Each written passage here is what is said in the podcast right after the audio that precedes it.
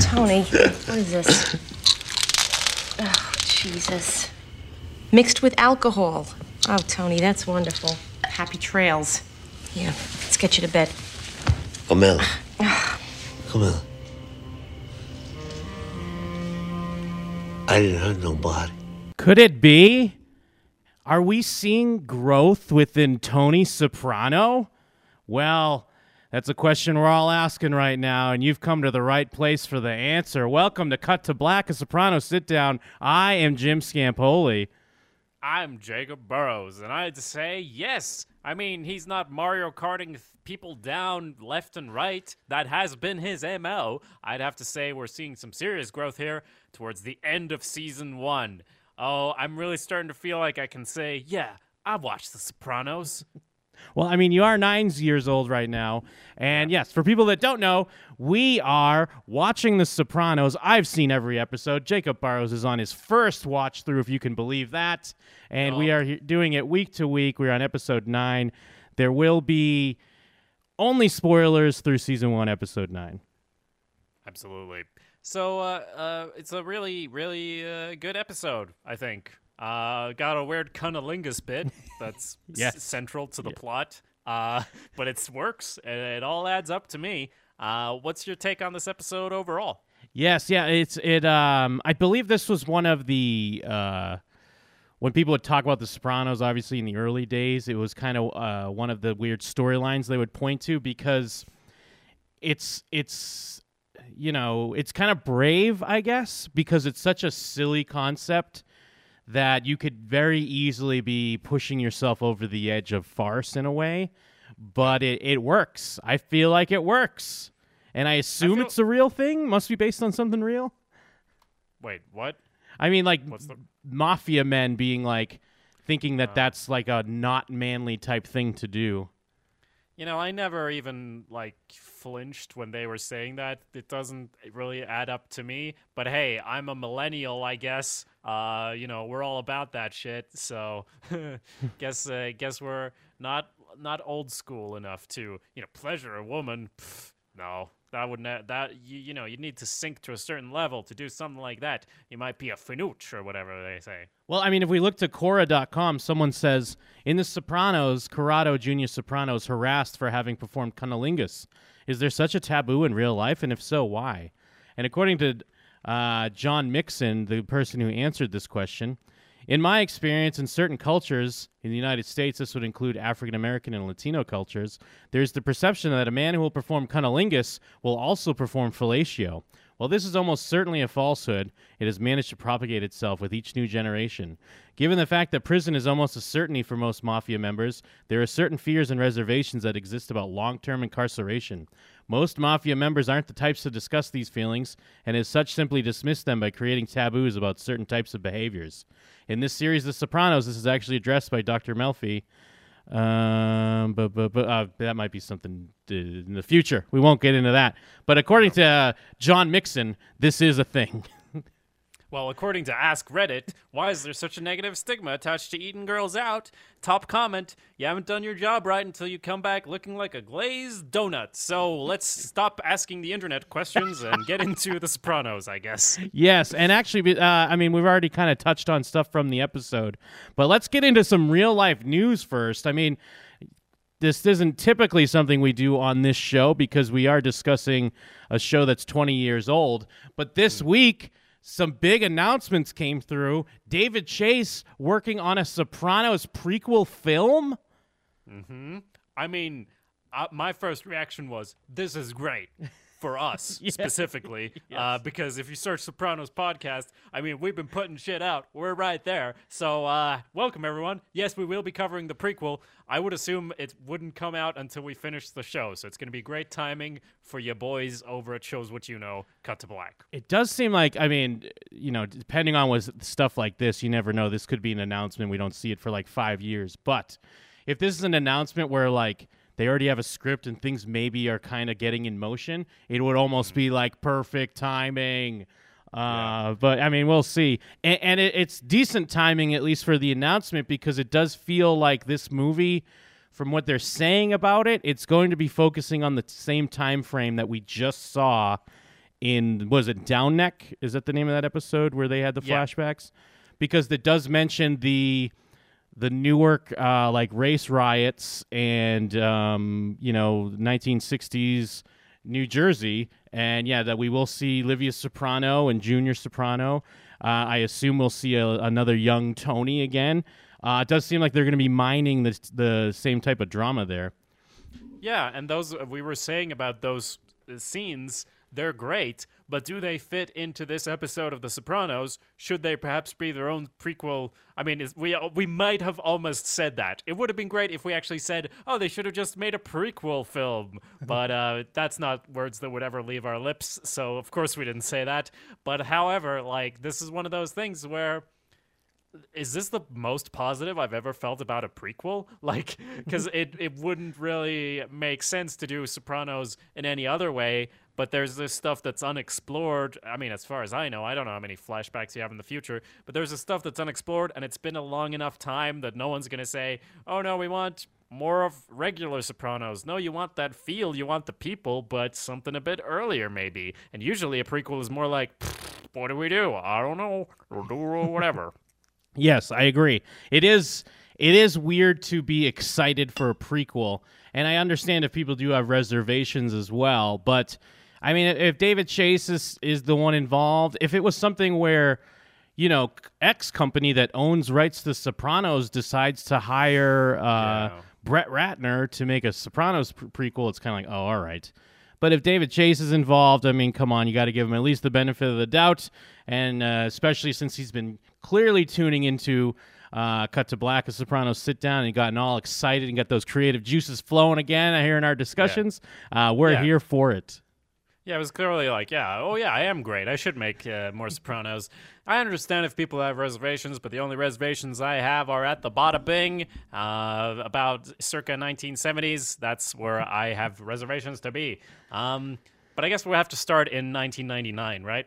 Yeah, uh, yeah. We'll go back to uh, let's let's let's let's go back to a cemetery, if you will. Wild dogs are running around a cemetery that AJ Soprano is running around having a lot of fun with, and we see Livia and Junior Soprano at what Johnny Boy's uh, grave site. Correct? Yeah, it's got to be. Yeah. I mean, would be weird if it was someone else. And we figure out later that AJ's been dumped on these two because there's a. Uh, football, I'll, or I guess I'll say it. I'll say fo- soccer. There's a soccer game. yes. It is in the U.S. I'll accept it. There's a soccer game. Also, I don't give a shit about sports. There's a soccer game, everyone. So uh, AJ's been dumped on these two, I guess. And um, you know, the the thing I got from this scene is that it's s- great and kind of sad that we're getting to know Junior more as he's kind of being put in a position where something bad is going to happen, or like we're seeing the truth of what Tony said that we used to throw catch. We literally saw that, but figuratively too, he's kind of defending uh, Tony to Olivia here, where Olivia's the one talking shit about the psychiatry stuff, and uh, Junior says, "Yeah, I."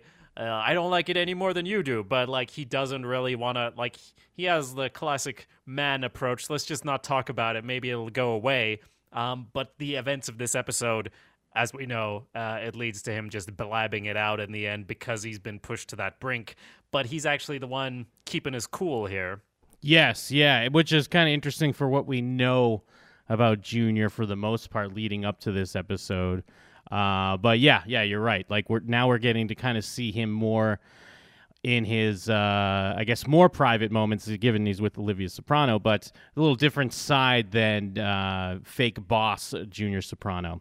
And yeah, you're right. You the you see, and especially the way this episode plays out, you see this uh, more like kind of father son type relationship that Tony and Junior have, and how complicated it is with the this. Like they do clearly have respect for each other and do have this love for each other. Um, but you know they're they're not above sniping at each other and maybe going for the jugular a bit. Uh, when maybe they should just be like, "Hey, you know, Uncle June, I love you. you hey, Tony, you know what? I love you, and you are a great athlete." Uh, as long as they, if that happened, everything would be copacetic. Well, I mean, that's more or less what happened when Tony came in. Like, you know who should be the boss? You. Because that, like, after that, everything's been pretty chill between them, and like they've been having conversations about uh, Pax Soprana and and all these things, and and actually like working as a team. Even though Tony's the one actually pulling all the strings behind the scenes, and if Junior got wind of that, he would not be pleased. Like he gets annoyed whenever anyone asks anyone else a question. Clearly, he's the boss. He's the only one who should be making decisions, etc. But uh, things are actually pretty good between them. Um, and and uh, yeah, I mean, uh, jump. I don't want. I'm not. Don't want to jump ahead completely. But Tony totally like fucks this up. Uh, like this is all Tony's fault. Uh, when when he can't like be chill. Like he, it's his fault that uh, that this comes out. Uh, like we always talk about how smart he is, and like yeah, put your old lady or not your old lady, but your old old lady in an old folks home. Brilliant idea for the mob, but then and he has brilliant mob ideas, but then he goes and uh, blabs about the cunnilingus. and that leads to his uh, psychiatry uh, or psychology sessions coming out. Um, so uh, he makes stupid choices too. Yes, yeah, and I mean we'll get it. I mean we know the why. I, I, I want to talk about that a little bit more when we get to it. Um, but yeah, before that, yeah. So we see we see Junior is kind of more the the rational person here, as uh, Livia is yeah talking shit because of course she's taking every she's taking this very personal. Um, I do. I just love the idea. I still just love the idea that the in the background is AJ playing with wild dogs, and Livia's like, "Those are cemetery dogs. Le- don't don't play with them." Uh, I mean, I just assume now that that happens in the U.S. in every cemetery. Is that the case? not that I'm aware of, but uh, I, I, assu- I assume every every cemetery in New Jersey. Yeah, presumably. So moving on to the game, uh, they are just loving this coach. Man, this guy's the best guy. Would never want this guy to leave, right? Mm. Yeah, no way. I love how this plays out. I mean, obviously, we're at the point we've seen the episode, but I love how the episode plays out where through the first half, we just think, like, oh, here we go. It's Tony overstepping his bounds again and trying to, like, force, like, similar to with Artie Bucco, how he keeps trying to bring up, like, hey, let's run numbers, let's do this. Uh, we think it's just going to be the mob trying to, you know, they show up with the TV, they keep trying to push him to stay or whatever the fuck. Uh, and then there's like a twist to that. Uh, but yeah, here in the beginning, it's just all smiles and greatness because he's coaching their daughters to, you know, I guess a championship, presumably. They're doing really well, except for one player who seems a little bit off here, uh, like a little lackadaisical, not get their head in the game. Mm-hmm. And yeah, as you said with Artie, he offers to put something on the street at two points, split the interest. I don't know what that means, and I just my training from watching TV says it's drugs, but I don't think it's drugs. I think it's lending money to people. Yeah, you're right. From even though I don't know fully, but yeah, the from my understanding, it is they'll they'll put this money on the street, like just loan sharking basically, and the points are the percentage rates, so that's what you get on off the top, and then he'll split it with him so they could both make some money. Uh, but not a good idea. I mean, it seems tempting because it's some easy money, but clearly, uh, even if you've been a um, lifelong friend with Tony Soprano, you, Charmaine is right. You don't really want to be in his debt either. Yeah, but I guess technically, would that mean he's like going around like, who wants a loan? Like, what what does this job entail? How is he serving the Sopranos? well, this? see, the only thing I'm not sure because typically that would mean he would put up some money too. I don't know if Tony's asking him to throw in because oh. it would mostly be they put the money in the street, but no, then Christopher and, and like the, the the dudes would be going to collect. I don't hmm. think he would really have to do anything for the most part, right, unless right. unless he means like yeah, he uh, Artie would be putting in money, but from the from what they've seen, is Artie doesn't have any money, uh, yeah. so I'm not fully clear on that end. Okay, well he says no anyway, and we get why. Or he says, I mean, he says it kindly. Says, you know, I, am not good at maths. You know, I can't do these points here and there. I better just stick to yeah. this shit job at this uh, restaurant I'm working. Um, and uh, then they're partying it up with the coach at the Bada Bing. Um, and you know he's such a swell guy won't even go away with a stripper when he's asked. Man what a what, integrity is his middle name i can only assume. Yes yeah you know tony's they're making it right here. Everything's on the house and you're thinking like oh man free drinks? This is great. But then tony's like no hey come here give him the vip treatment. And then even Artie's like, "Guys, we said one drink." I love, I love Artie is how like, uh, I mean, he's just kind of pathetic, like average Joe, but he still hangs out with these guys on the side, like knowing what they're about. But he's, I don't know. There's, I don't know if it's similar to like the the the priest where it's nice to get like a little taste here and there of that life, but still be able to go home to just your regular home. But I, I love Artie's interaction with the these mob men. Yeah, probably. And I mean, it it adds up because his daughter is also in the match, but then also he stays long enough that Charmaine has to call and uh, like tell him to get home. So obviously, like he likes it too. It's not like, oh yeah, I, I gotta do this thing. Like these are his friends. Uh, sometimes your friends are uh, master criminals. Yeah. And we get to see Officer Home Alone shows up and uh, he's got some information. Tony's trying to figure out like what's going on with these indictments. Uh, is he potentially going to be named? And this guy, even he can't get some of this information because, as far as he knows, his name's on a uh, folder somewhere. And it's Yeah. it's nice to see how they're treating the coach so well. And uh, Tony's still treating this guy like shit. Yes.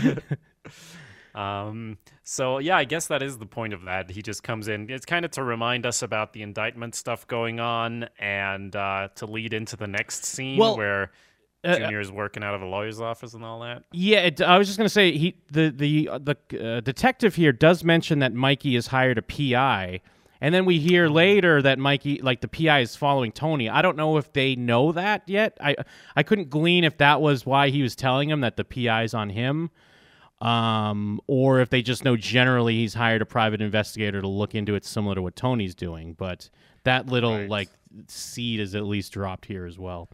Yeah, because that's kind of a big part of the next scene. That we're we're in this lawyer's office, um, and I can't. Again, there's stuff I can't completely follow. Where Junior's reading some paper where it's like, "I'd be happy to hand over Mr. Soprano," and the lawyer says, "No, that's just a thing." And Junior's like, "Of course," he's like, "Yeah, that's just what I was gonna say, just testing you." Ha ha ha. But I still don't know what they're talking about. Well, from my understanding, what it was, it's kind of like it's a way for the lawyer to figure out if his if Junior Soprano is a, uh, part of these indictments. He sent like kind of like a goodwill letter over to the FBI saying it's kind of like this fake like oh please uh, we, we're hearing about these indictments. If anything with my client would happen to happen we would just bring them right over. Rather because like he even says like would you rather have them just kick your door in in the middle of the night so it's it's kind of uh, like one of those like a goodwill thing where then if they do kick his door in they could be like why oh my god i can't believe they would do this we even sent over this letter saying we would come in happily with no issues it's just something like that and they didn't Okay. get any information out of it. They were hoping to get something kind of to leak to be like, yeah, we are looking into your guy, but they just said, oh, okay, we'll let you know if it ever comes to it. Yeah. And he says, Oh, I got to get out of here. And, and I thought, Oh, the office. This seems like a cramped office. And he means, No, I got to go to Florida real quick. Yeah. You know, like you do when you're being uh, indicted and all. Um, and yeah, we get a we get a piss boy scene in the um, in the partner's bathroom uh, where Mikey's all worried about Tony. Uh, Mikey's such a sh- piece of shit, but I mean, he's I, he's kind of right. He's not really right, but but Junior still, again, a second time, is kind of defending uh, Tony more or less. Yes, yeah. Mikey's just doing his Mikey thing, like, and they purposely cast this. Uh, uh, purposely, they they perfectly cast this fucking character because even the guy just looks like a weaselly, like piece of garbage, and Yes. like in every scene he's doing something annoying, and then here, yeah, he's talking about Tony how he doesn't trust him, and he thinks that that's where the if there's any leak going on, it's coming out of the Soprano crew. Now, I mean, you would almost, it, this really means nothing, but I'm just saying you would almost think with someone like this who's always trying to put blame on someone else, you would almost think uh, maybe he's up to no good, is what I would say. Um, but yeah, he's pointing Junior towards Tony again. Uh, we got to do something about this guy. And then, yeah, Jun- like you said, Junior is defending him. He's still on Tony's side. Yes. Um, leading us into the dramatics of the episode. uh, wherein there's an after party in the park in the woods. And this doesn't matter if it's the U.S. or Sweden. This is an international thing. You just go sit in among woods, among trees, drink. Uh, they're drinking out of you know paper, the old U.S. paper bag and a bottle and that. I, I know that's not really a thing here, but you know we we get it. Um, and yeah, they're just hanging out and they're going to get a cigarette off their friend who's over there slitting her wrist on a park bench. Yes, yeah. Uh, the girl who had kind of who seemed a little out of it during the game. Now we see she's uh, cutting herself in the woods, and then yeah, it kind of goes to Tony talking about it uh, with with Melfi, and we start to get the she's asking the questions of, you know, was this a cry for help or was it, uh, you know, a legit attempt at suicide? And uh, I mean, Tony's kind of like new to that. Uh, he, he's kind of reacting like, "What do you mean? Like, a cry for help? People just try to kill themselves, don't they?" And it, it does set up like a hilarious moment of Tony trying to use this knowledge later on uh, in like a not great, not a very de- delicate, proper manner. Yeah, yeah. Uh, and I mean, he does also mention, oh, yeah, last week I did call you a whore. Uh, I, that may have been overstating the case a bit. So, not really the greatest of apologies, but there's no ding on the old countdown clock uh, for, you know, uh, storm outs this episode. And there's no ding on the death clock either. I mean, that's a spoiler towards the end of the episode, but we're we're holding the balance there. It's almost like if he doesn't storm out of the office, he doesn't then go kill someone. it's almost like it's related. yeah, I think I I, I, think we got to put that study into place because uh, I think you're onto something. Yeah. Uh, so Junior, we get to see more of his life, uh, where he goes to a place, and I mean, I again, I keep asking you questions, and it's kind of because I want to get more of the details. But I, obviously, like, I get what's happening, kind of. But he goes to this place, and there's a lady that works there. He got her the job, and they use funds from wherever that is to go on a vacation of r&d research and development but it's not really and then there's some guy trying to bribe him and he's like yeah of course i'll talk to my cousin and like i don't know what the fuck they're talking about but i get it you know Yeah, and I think that's kind of by design. I, I think they're just, and it's it's nice. They're just like letting the the criminal life happen the way it would, uh, without trying to, f- you know, squeeze in some sort of, uh, you know, exposition on what on the hows and whys. But yeah, I think you're right. Like, just I get it. He's they're stealing money from something and using it for their vacation. This guy needs money for something else, and he's gonna, you know, put it through for whether it be permits or something or other that I'm sure they'll get even more money off the other end. And basically, they're fucking everybody over. yeah i was trying to read what it says on the wall there it's like the international brotherhood of something or other and there's a picture of a truck uh something about and uh, there's like crossed shovels I don't know who designed this exactly, but it's pretty cool. It's kind of like a medieval arms thing of like we build shit, and there's a big cement thing. Like it's kind of got this overall feel of yeah, we get it. And I've you know this is the same feeling I get when they talk about Tony says like oh yeah, but I want the union job, you know, because I can't be seen to lose face and or the seat or whatever he says and i don't know what that is but as you said it's kind of like probably showing more like what crime is because we imagine like yeah mobsters you're only shooting people but as we've seen in this episode there's whole weeks where that doesn't happen Yeah, and I mean, I guess for here uh, in the states, because like you always just hear about, oh, there's this new development happening, like as far as like a construction development, or they're gonna go over this land and do this, or they're gonna redo these highways. And basically, what the Sopranos is telling us is whenever they announce some big project like that, there's some some creepy guineas get their fingers dipped in it somewhere and they're skimming money off the top. So whatever's spent on it could have probably been half of what they spent uh, because most of it went to like bullshit like this. Yes. Um, so, as previously mentioned, there's the old folks' home, and all the mobsters are putting their mothers in. Uh, kind of ties into him stashing guns and money there, I guess. Because all the mobsters are putting their mothers in. There's got to be a joke in there somewhere about mob and mom and, and all of that, but but we'll leave it for the for the prequel. Well, um, and it is one of those things. na- I don't know if it was different. I can't really remember re- how I reacted to this storyline when I originally watched it. But it is one of those things now when they're like, "This is genius. No FBI is going to search a old folks' home," and I'm like, they probably would, and especially when you guys are all there, like together.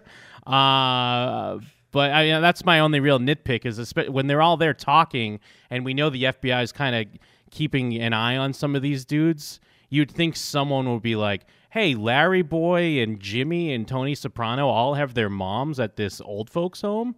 Yeah, and they all went there community? at the same time. Yeah. Uh, maybe there are visiting hours, but still. Uh, yeah, no, exactly. That's the feeling we had about the guns and stuff. I thought, like, no one would ever search this place. No, really? Because you go there a lot. Go there all the time. And I that- do- but I, Oh, but go sorry, I was just gonna say, I, I also feel that way when they like talk in their own car. I'm like, well, that would be bugged probably, but it doesn't seem to be.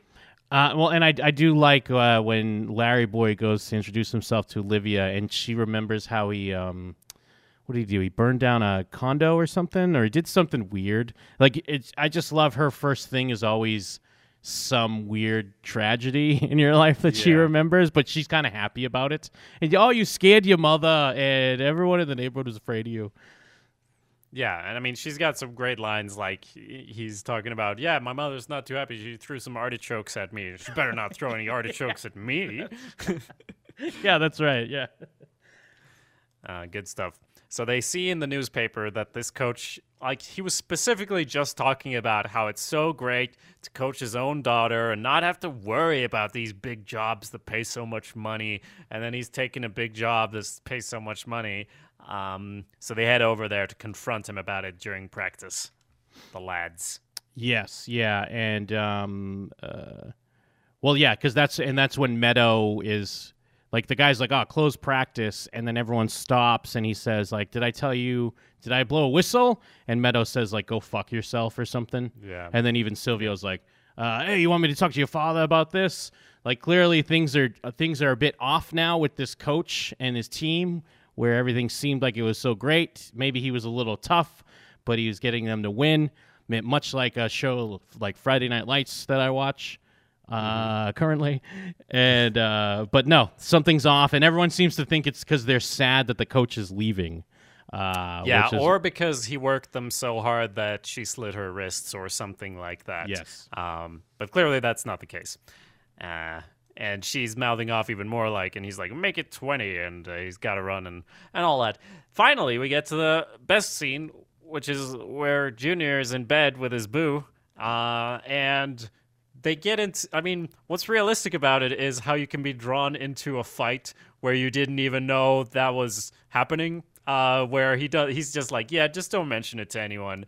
And she just keeps pushing and he keeps pushing and it's such a nothing thing that becomes a big thing of like seriously though swear on your mother's grave you will not mention the cunnilingus. And she wants to know why that's such a bad thing and so on Yes, and it mirrors pretty well uh, scene later when Tony and Carmela are talking about it because Tony is laughing and goofing around. It's kind of a nice moment where we see. Uh, I'm talking about the later scene, but uh, when Tony and Carmela are kind of just having fun with each other, but then it turns serious, much like this when you know the the idea of oral sex comes up, and it's so great too because it's like they're spending 20 grand and i don't know how purposeful this is but it looks like they're in kind of a shitty room it seems and just drinking champagne and it's kind of cheesy. I mean i guess there is kind of a comment where he's like we could get a nicer place but she's like no corrado we've been coming here for 17 years and this is our hmm. place and he's having this sweet moment and she even comments on how like if only you know your guys knew how sweet and nice you were. And that's kind of like every guy. Every guy likes to think like oh my god if my friends only knew uh what a you know what a little cuck i am or whatever. Yeah, yeah, absolutely. And I mean, she's even saying like, "Oh, you don't even know what a thrill you give," and like she's talking dirty almost, and he's like, "Keep it to yourself." And she's like, "You got a real instinct for it," but he's like, "That's bad to him." So Yeah. he's like, "Yeah, yeah, keep it to yourself," and she's like, "Yeah, all to myself," but it's still. Still, and she does this thing where she's like keep it to yourself, uh, all to myself. And she like wah, wah, like waggles around a bit. Um, yeah I don't. I mean, I believe all this. This all makes sense. Uh, but it is, as you said, kind of a brave and interesting way to go as far as it's kind of silly, but it's actually fuels dramatic, real dramatic moments. And somehow it's also dramatic when someone gets a fucking pie in their face as well. Uh, Oh, they do a good job. Yeah, and then uh, from here, what we go to Tony and Artie at dinner, and and Tony's still um, uh, kind of pushing this uh, Shylock deal, but Artie's all caught up on the coach. He's still thinking about the coach, Yeah. and you know, there Tony's Tony makes the point of like he should be able to at least stay until Meadow graduates, and then Artie's like, and then of course four years for my daughter. so you know, just little little requests here, and then Tony sees a man in this nice restaurant with wearing a hat, and Tony doesn't like this, and I guess this is a nice kind of setup for the power Tony has and kind of what what he can do or what you know he can kind of do what he wants. He can kind of set the tone for this restaurant. He can go up to this guy and just ask him and even if the guy's going to be a dick he'll just stand there and stare at him and intimidate him to just taking his hat off without really even saying another word. Yeah. And I mean, he it's kind of gutsy, but then we realize uh, like when the waiter says thank you, it's like that would be cool if it was like a moment between two strangers where it's like, oh yeah, you did it. Th- thanks for solving that. But then it's like, get the license plate off that thing. And we realize, no, of course they know each other. Like, I don't know if they've been in this restaurant before in, in the show. I don't remember. But, but it's very clear that no, he could have like grabbed that guy and thrown him out if he wanted to, and the restaurant wasn't going to do shit about it. Um, so yeah, of course he just stood there until he took it off. Although I did wonder, was part of that to get a closer look at the guys at the table? Like, did he really care about the hat? Oh yeah, that's actually a good point because it does.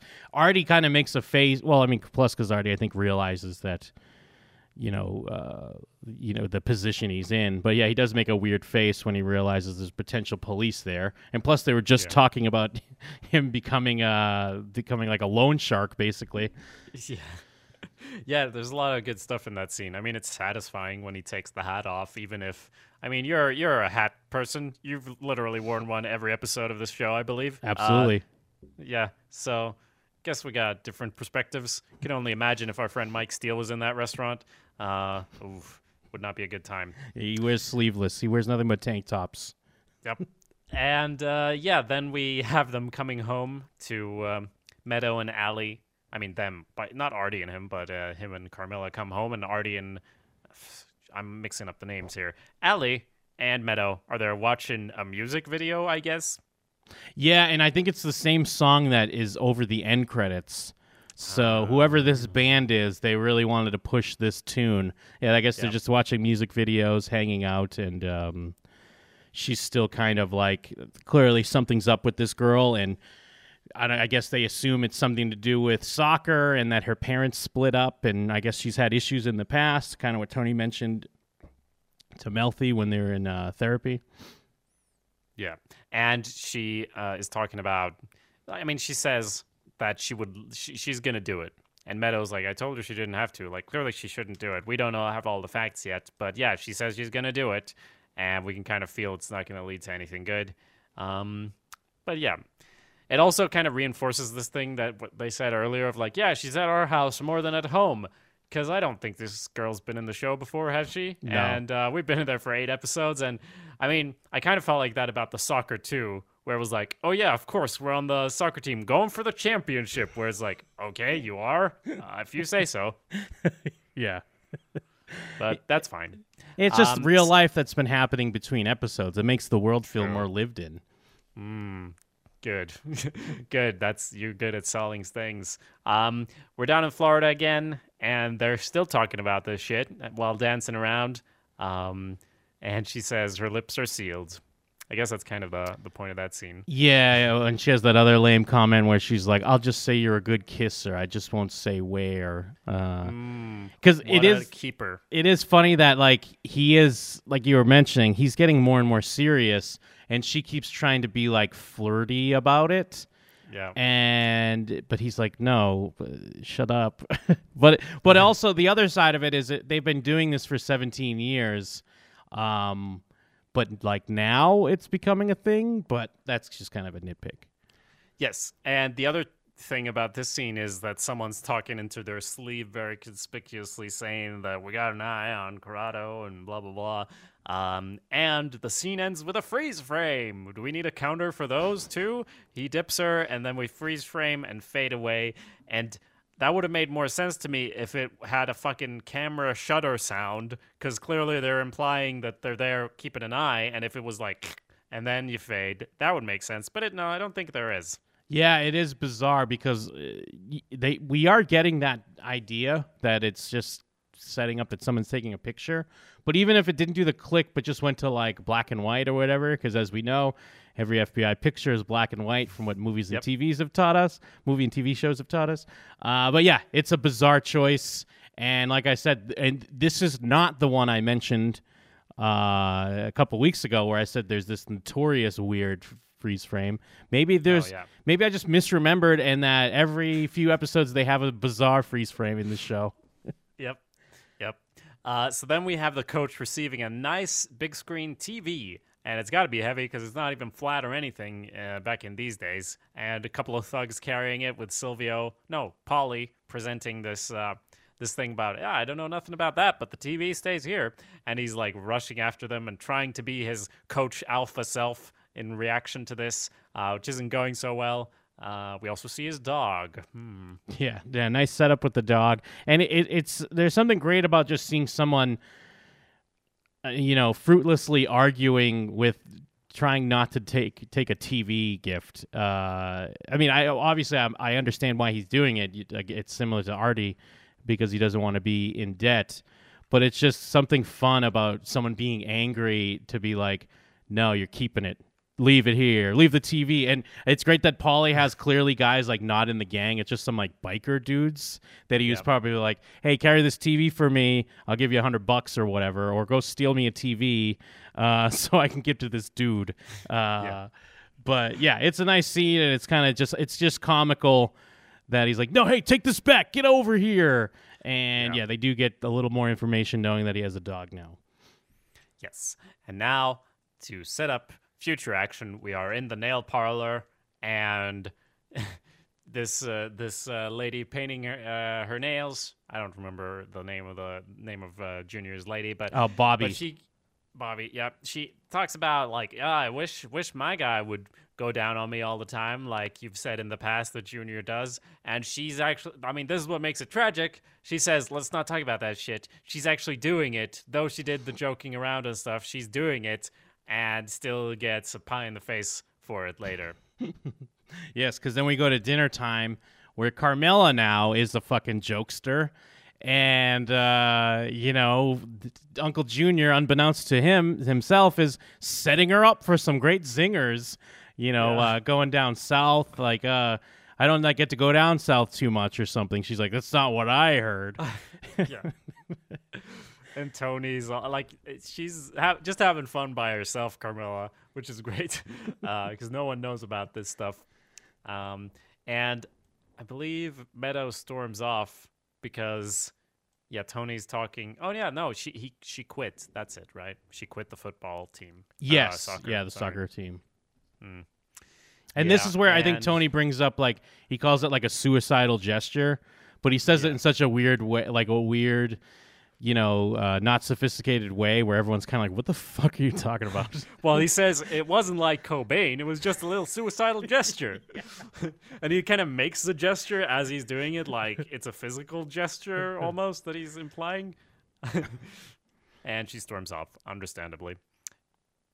and then yeah, this is where we have that moment, and then we go to Carmen and Tony like getting ready for bed, and they they're, they it's it's like a very playful scene. Tony's joking around and making like kind of lewd comments about like, "Oh, Uncle June."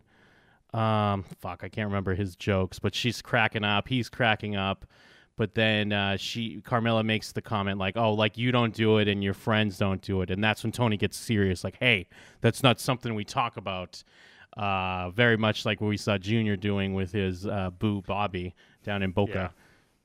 Yeah, and she says, once a year, you know, I, I think I'll be able to keep that one to myself, Tony. Um, but yeah, it's kind of as you said, it's a sweet moment, and then of course it's like, no, but seriously though, that's not showing that Junior's not wrong. I mean, yeah, he's wrong, but he's not that wrong. He is the boss. and it's just showing such a it is such a weird I don't want to say it's this isn't really like patriarchy because it's not a common thing I've ever run into until like seeing this show and I guess looking on Quora.com. But it's just a nice it, it is a reminder of this weird masculinity of like they do all kind of know that they all go down on at least their gumas, if not their wives, right? You're right. But then there's just this weird, you know, image you have to keep up amongst your crew and amongst your friends or what have you. So yeah, like I said, it's it is such a it's a I think it's a brave storyline to throw out because it could so easily be ridiculous. Uh, but it yeah. works. The way they do it, it works. Yes. Um, so then we have Artie uh, doing some washing up, arguing with his wife about the TV and how they tried bribing this man. And I honestly, I mean, it feels like Artie's taking one side here and like but then her comments kind of sit with him like he does because he, he's talking about in this episode how he wants to go and kill the guy himself but he gets to act as tony's conscience in i mean we had the clip from the beginning of the ending and and uh, and, and everything and those are obviously the most dramatic scenes in the episode like him going is that after this or yeah no there's the dog and some other stuff in between yeah obviously um but yeah, he, he, at this point he's like, "Nah, you're crazy." But then later, uh, he's you know being more of the reasonable guy. I guess they don't know about the uh, abuse yet, though. Yes, yeah, I do like how this plays out, and I like how even in, in the beginning when Charmaine's like, you know, your idiot friends went down down there and tried to bribe the coach with a TV, and it's great because at first it sounds like Artie agrees with her because he says something like, uh, "What a bunch of idiots," but then he's like he's not going to stay just for a TV. Like, like it's kind of yeah. he, he's on board with the plan. He just doesn't like the methods they're doing uh, to go about it. And yeah, it's a nice segue because it's like she says, you know, oh, you think that's where it's going to stop? And then we cut to, you know, a knock on the door, and there's Christopher, and he's like, "Hey, I found your dog." yeah. and it's it's just hilarious in how obvious and on the nose they're being, but it's yeah. what you have to do when you're threatening someone. And yeah. I love how Chris is playing it where he's like, uh, what? No reward? Ah, I'm just kidding. I love animals. yeah, that's a great moment. Um, and I mean, that does get us to the next scene where in the morning, Tony's pouring his coffee and he's all self satisfied.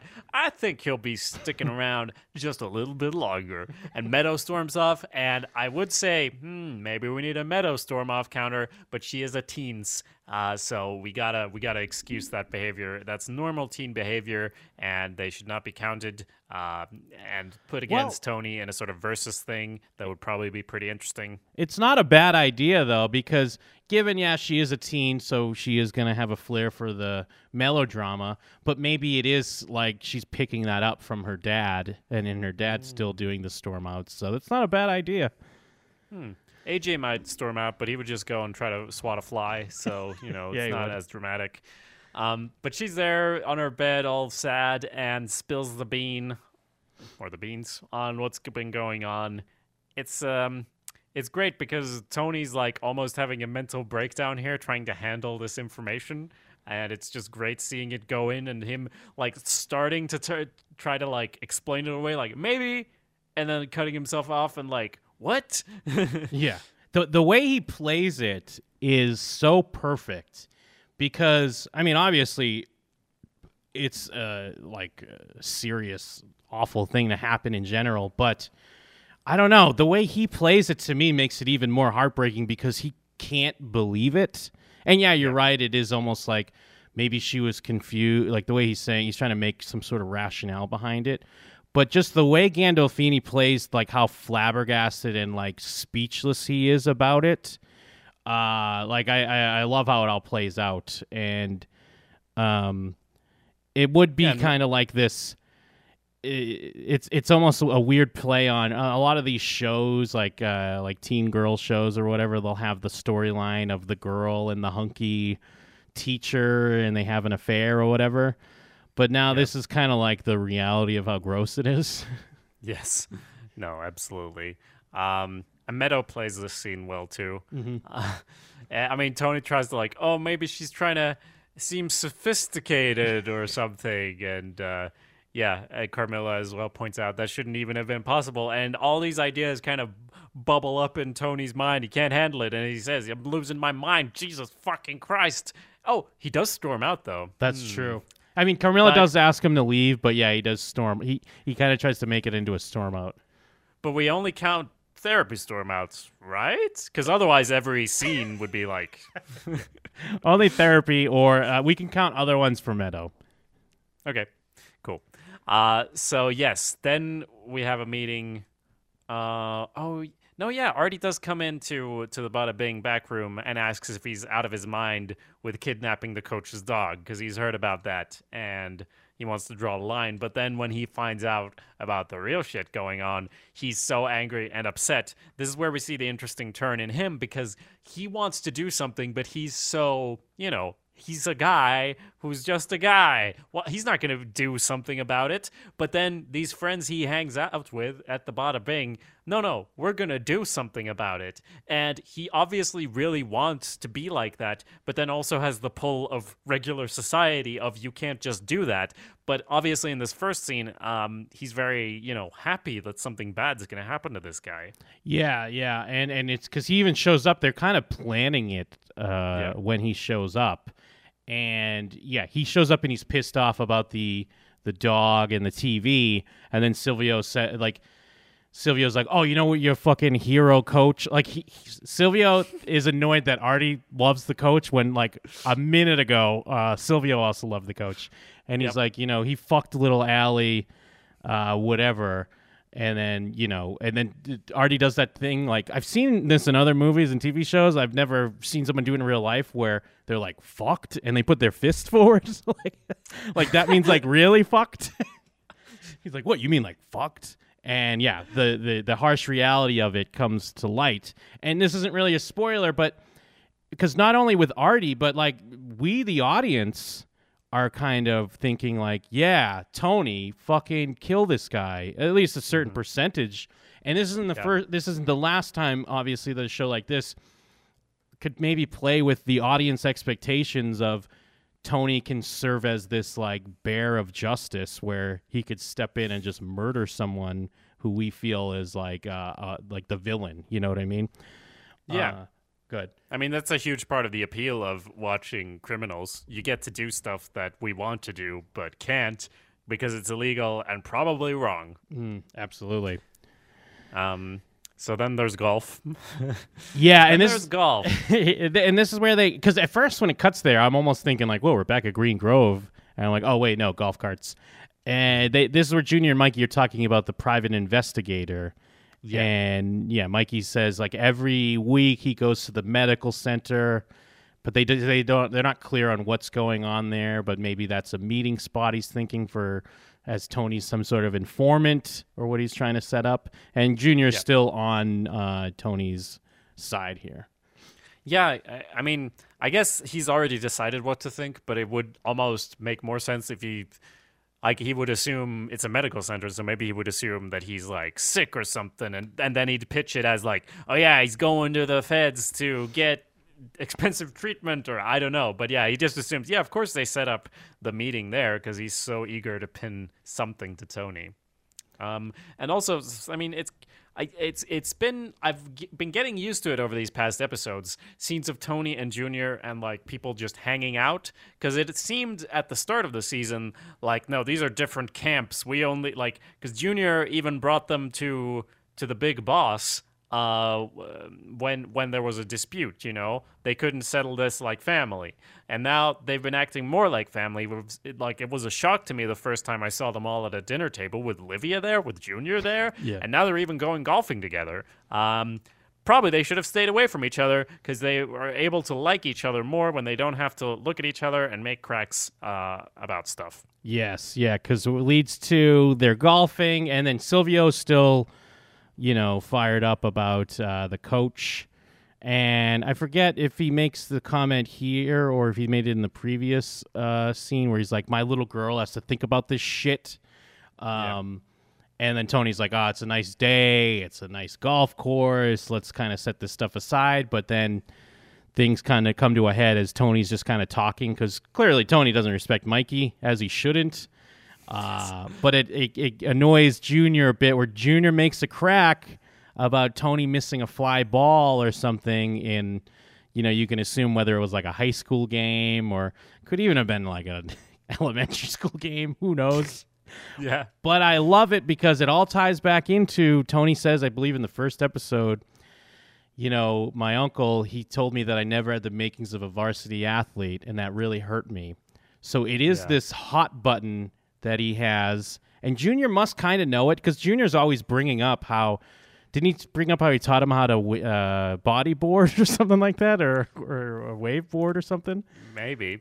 I think in Um, this episode he brings something up weird like that, like take him to the beach and I taught him how to waveboard, or he's always, Yeah. of course, he's always talking about playing catch, and then he hits this hot button of Tony missing a fly ball, which it's so funny, but makes sense because with family, you have those family members where there's a certain thing you know that's just gonna get them, and now it just Tony go Tony can't just keep that in. He has to start dropping some innuendo about being in the muff and uh, eating sushi. And uh, Junior's reacting like he did at the dinner table, where he's like, "What is up with this guy? What's going? What is he talking about?"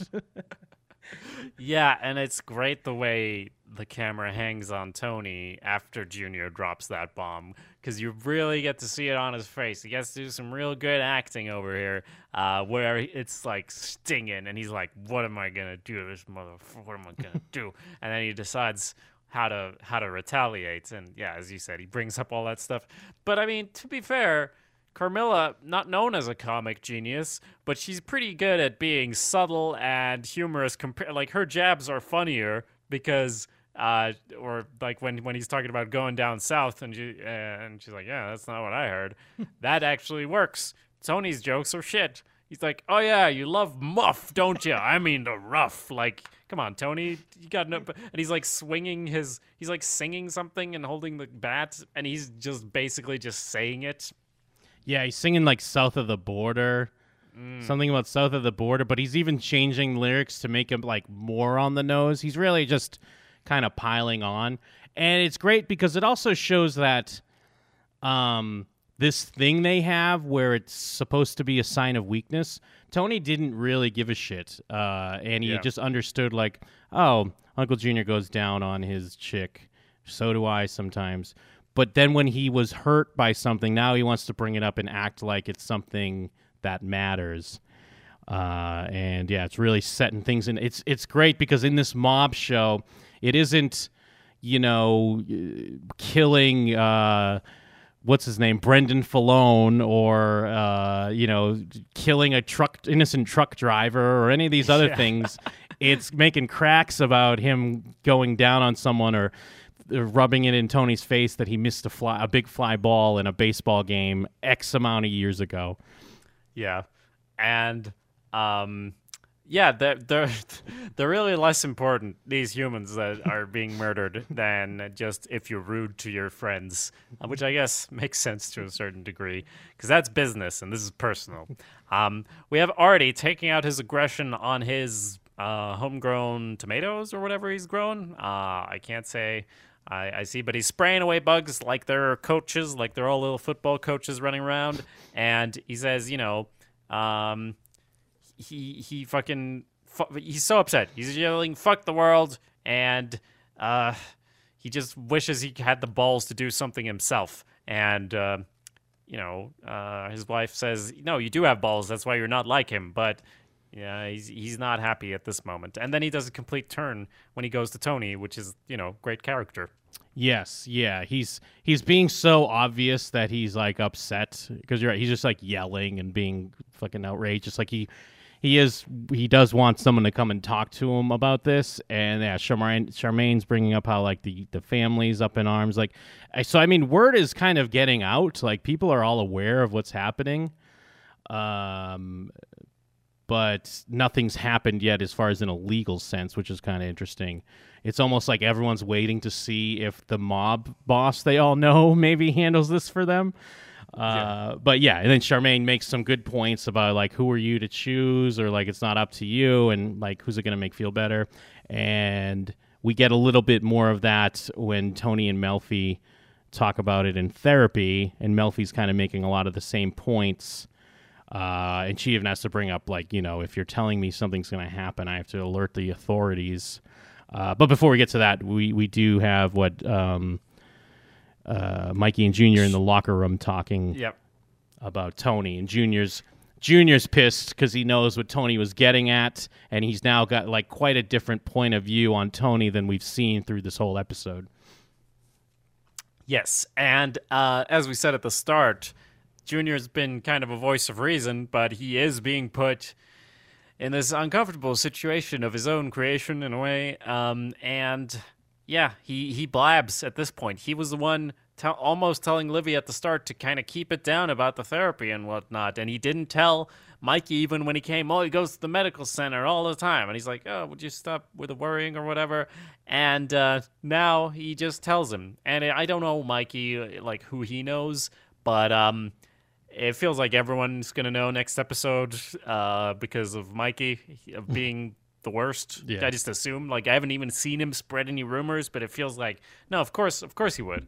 Um, but actually, he's the one who's kind of intimidated in the uh, at the end when when he says, you know, you're talking about clipping him, and he's kind of like brought down. That's the first time we've seen him totally like calm and like almost in awe. And Junior just says, "No one would slap my wrist if I did." Mm, yeah, it's it is interesting because even even before that, he kind of defends him in a way, maybe not on purpose, but he brings up uh, patient uh, doctor confidentiality, you know, and he kind of parallels that to them being in the lawyer's office and talking because Yeah. even he's like, oh wait, may- but maybe not because patient doctor confidentiality. And it is interesting to see his reaction to, yeah, the idea of clipping Tony because. He's had it out for him, but I guess maybe that was never his thought that they would kill him. Maybe Yeah. just be like an annoying thorn in his side and take stuff away from his crew, or maybe take off people in his crew. Who knows? Uh, but yeah, we get to an interesting place where kind of the roles have reversed, uh, and Junior might be out for some blood here. Yes, and in the in the therapy session, which is rather brief, we we do get uh, some great topical humor when she says that uh, they've gotten better at dealing with sexual predators, and Tony says, "Yeah, let's impeach him." Now he's showing his comedic chops. Yes, he's dropping. He he he should be out in the open mics right now, dropping some topical shit. Yes. Um, but yes, Melfi. I mean, it's kind of a short scene, as we said, but um, uh, he, she says like, "Why do you feel like it falls on you?"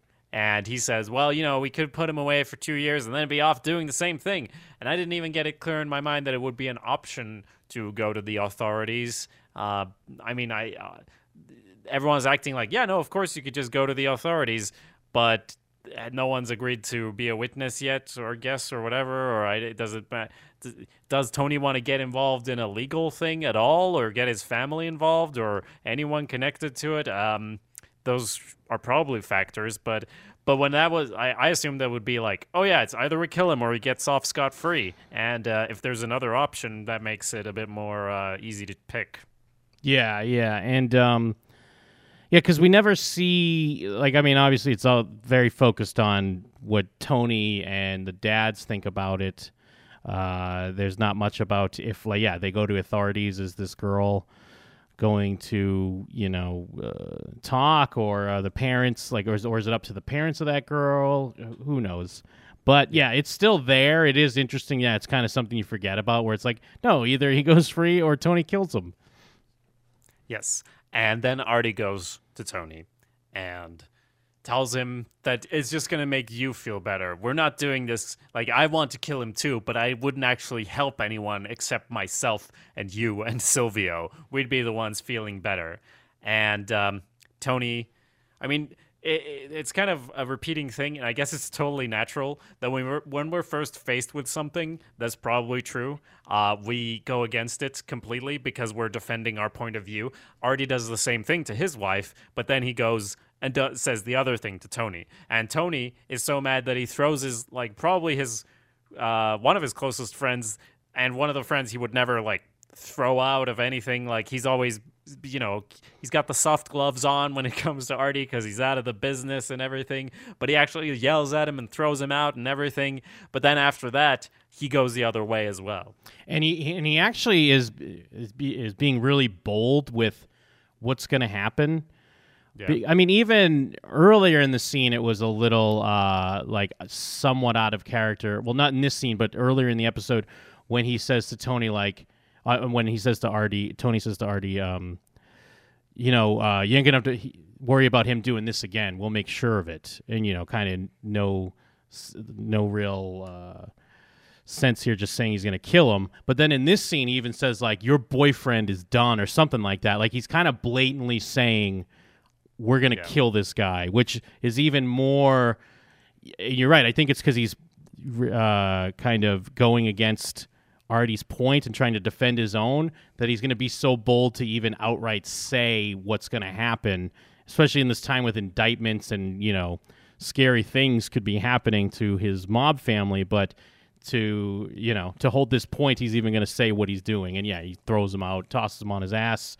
Uh, but then we kind of see that he is at a crossroads here where he's maybe second guessing his initial thought I guess it's a. I mean, that's something that's real uh, for I think most people when we're confronted with something that we don't want to change about ourselves.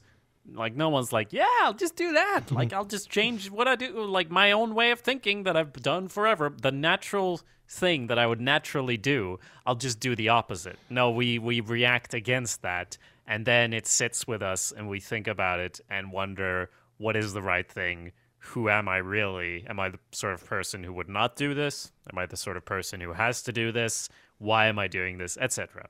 yes Um, and in between, we have the scene with uh, Junior and his boo, dramatically. Um, he, I guess it's not a pie. It- what what is it? What what does she get? i think it is a me- pie it's like a is it like a meringue pie or something like that i think it might be Yeah. Okay. Good. Um, so he storms in and stands there very dramatically in a kind of Breaking Bad reminiscent way because the camera's moving a little bit, and anytime the camera's just moving a little bit, it feels like it's Breaking Bad, and it's a wide shot. So, uh, and it's a dimly lit office. It, eh, yeah, it could be Breaking Bad. Um, but obviously it's the other way around because this came first, and it's an inspiration to everyone. But they use handheld here because it's he's standing still, but the scene is ready to explode into action when he rushes forward and like threatens her and yells why didn't you keep your damn mouth shut? He doesn't want to do this. Like that's the thing we see obviously when he comes out of the office and like we see how crushed he really is. He destroyed this like he he was so angry he destroyed this but he can't go back on it. She did blab in his mind.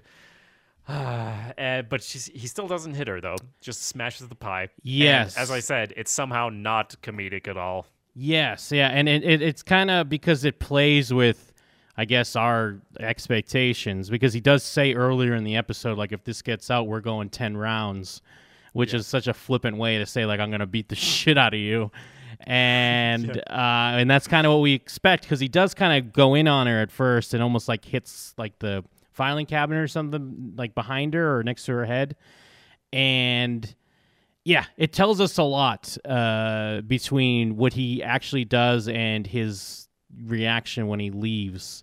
Because yeah, he just ends up taking this pie, shoving it in her face, and she has to still kind of emote and react like, "No, Corrado, don't leave."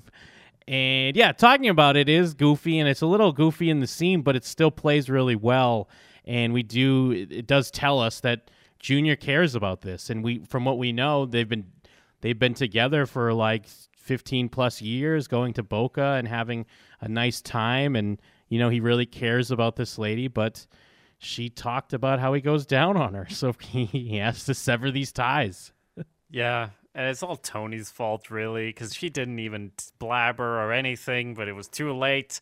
Ah, uh, and he yells, "You stupid fucking blabbermouth cunt!"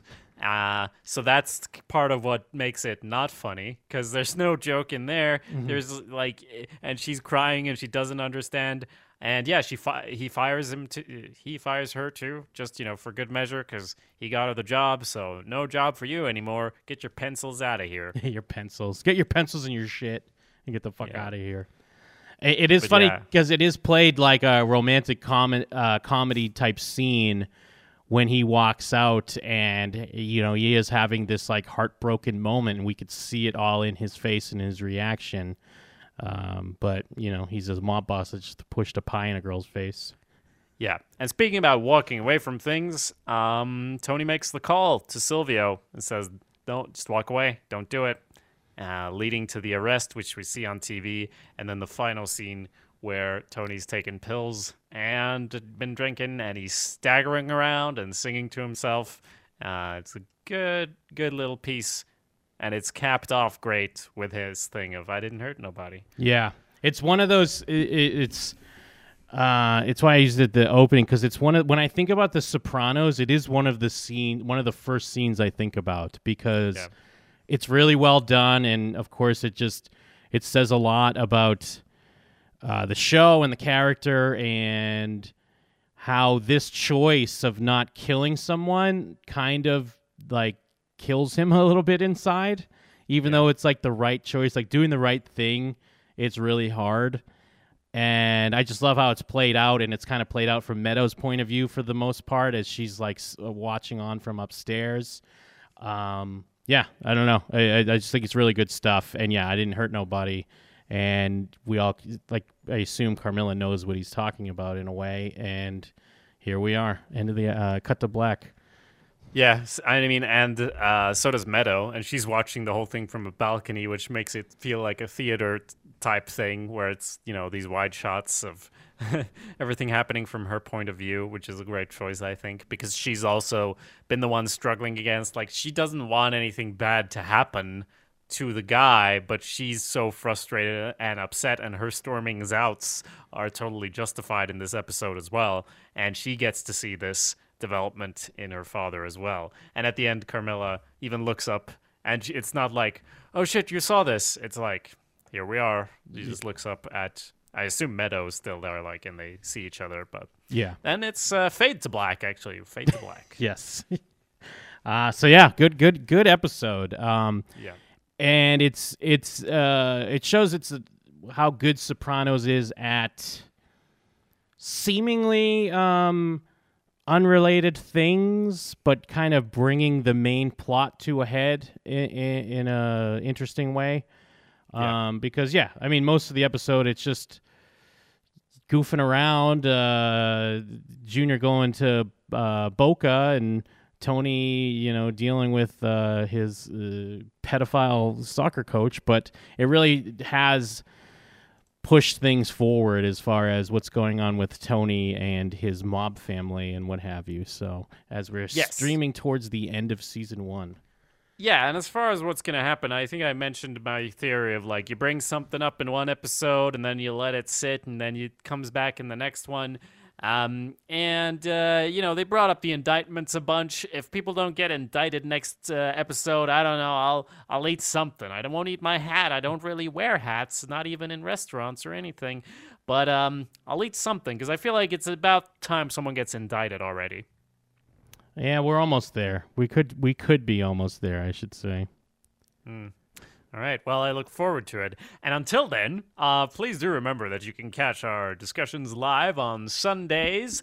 Uh, it's around noon uh, American time. We'll say that for now. We haven't nailed down an exact time, what with uh, you know daylight savings and all sorts of mysterious things. But it's, it's around noon if you're in the U.S. or around nine in the evening if you're in Sweden. If you're anywhere else in the world, you're gonna have to figure it out or follow shows what you know on Twitter. That's you with the letter U. What else is there you can do, Jim? Oh my God! You can go to jimandthem.com to find some more content from me, myself, uh, podcast, music, comedy sketches. You can also go to awesomepedia.org to find more from Jacob, some podcasts, music, comics, Music, comedy sketches, all yeah. kinds of great stuff. Uh, all kinds of great stuff. And you could dip in and leave a review on the Cut to Black podcast feed, which we very much appreciate. We are going to migrate over um, at some point, and maybe not put all of these in our main shows what you know feed. So if you're on there, please make sure you find the Cut to Black feed and leave a review while you do. Uh, if you're following uh, on the Cut to Black feed already, you could check out showswhatyouknow.com where we have all our other discussions. Got some other ones coming up like uh, Vice Principals, Everything Sucks, uh, and of course, big shows like Westworld coming very soon. So lots to look forward to. And until then, I just have one thing to say What's that? Cut to black.